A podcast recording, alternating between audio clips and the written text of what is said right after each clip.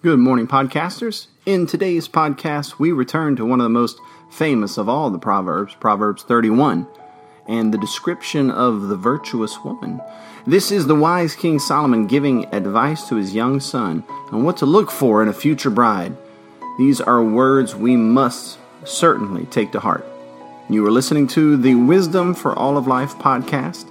I'm Brandon Nealy, and this is a part of my teaching ministry as a pastor of Christ Church of Acadiana in southwest Louisiana. Our proverb for this morning is Proverbs 31, verse 10. An excellent wife who can find? She is far more precious than jewels. The heart of her husband trusts in her, and he will have no lack of gain. One more time. An excellent wife who can find? She is far more precious than jewels. The heart of her husband trusts in her, and he will have no lack of gain. Let me point out just a few obvious things here from the text. One, we're talking about a righteous and godly wife, one who fears the Lord, and from that, from that fear of the Lord springs all of her actions and decisions and words and thoughts. If you have a wife like this, an excellent wife, then you are greatly blessed. Far more precious than jewels she is. You might buy her pearls, but it's only as a token of the fact that she is a pearl to you. Is she beautiful? Of course. Witty? Yes, sure. Great personality. But the value, the real, deep, and true value is in the fact that the Lord is her heavenly husband. She is in covenant with Christ and is faithful to all he commands. And as a result, she joyfully submits to your headship. Why? Because she submits to the headship of Christ. And she lives to do you good. Why? Because she lives to do Christ good. Now, this is a rare find these days. The plague of fatherlessness in our country, in our nation, secularism, feminism has made these excellent wives rare, just as it has made excellent husbands rare. Even in the church, this is a rare find, a treasure, a jewel. But if you have an excellent wife, cherish her and don't screw it up, right? There's no grass that's greener, I promise you that. Two, though, let me point this out too.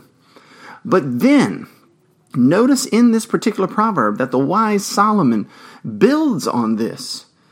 If you have such a wife, he adds, the heart of her husband trusts in her. That is, he feels safe with her. She's faithful. She's loyal. She is the epitome of fidelity. She is keeping of her marriage covenant and her vows, and she will live her life with her husband's gain as one of her highest priorities. She's on her husband's side. She's loyal, and he trusts her. He trusts her sense. He trusts her intuitions. He trusts her. And three, number three, this situation leads then to the next verse of the next line of verse 11. Notice what it says. He will have no lack of gain. Do you see the connection between an excellent wife who fears the Lord, a trusting relationship between the husband and the wife, and the side effects of gain, which is, in the Proverbs, financial increase, prosperity, wealth, health, abundance, She's worth more than rubies, not only poetically, but literally. She will add to your household. She will speak into your life. She will save you from stupid. She will come alongside of you and be your hands and feet, extending your dominion even further. More than rubies? Yes, rubies aren't even worthy of comparison. Now, I'd like to point this out to you. Verse 26 from the very same chapter of Proverbs 31 says this She opens her mouth with wisdom. Now, I've laid all of this out, and Solomon lays all of this out to, to say this, at least this one point of application. Men, we've got to listen to our wives. If you have this excellent wife whose mouth opens up with wisdom, listen to her.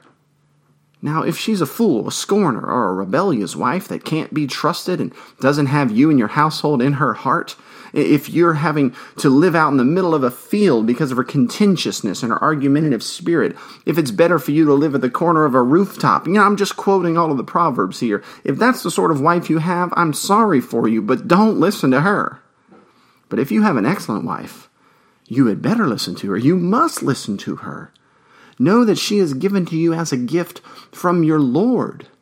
Hear her thoughts. She is a compliment to you, a helper, and will round out the rough edges, and in so doing, keep you from disaster.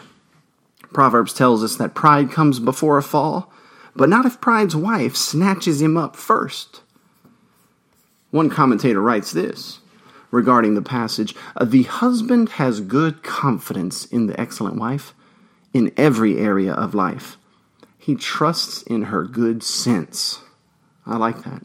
And regarding verse 26, this excellent wife is acquainted with wisdom. She knows wisdom and knows how to apply it to every area of life. She is the compliment that the Lord has given you, and you honor the Lord when you honor her by hearing and by listening.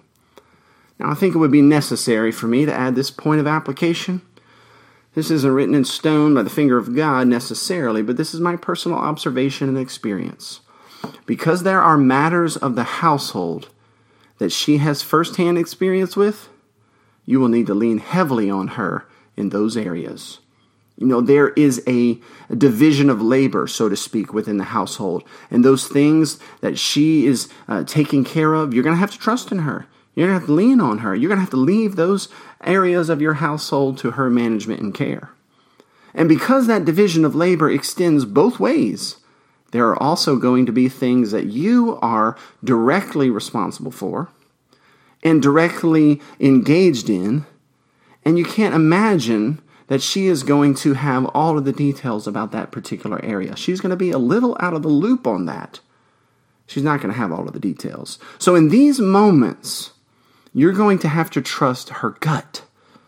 You're going to have to trust her intuition, her sense more than necessarily her propositional declarations, her premises, and conclusive arguments. She doesn't have all of the details.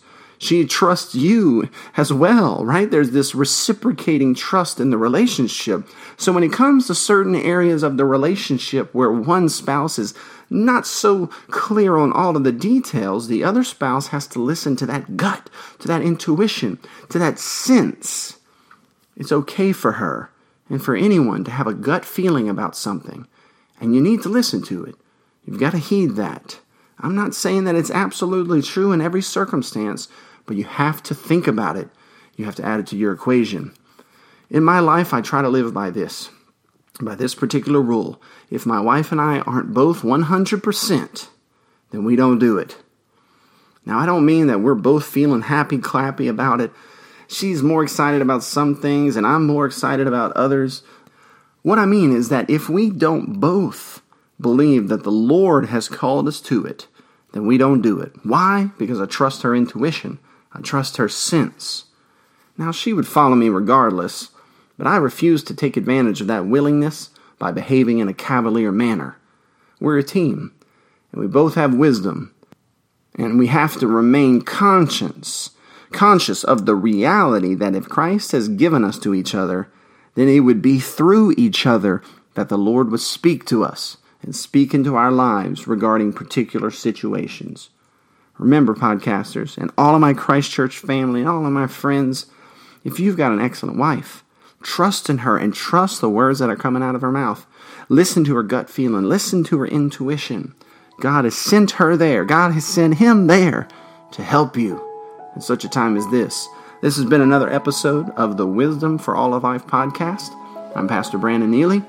And remember, if the Lord has called you, He'll equip you.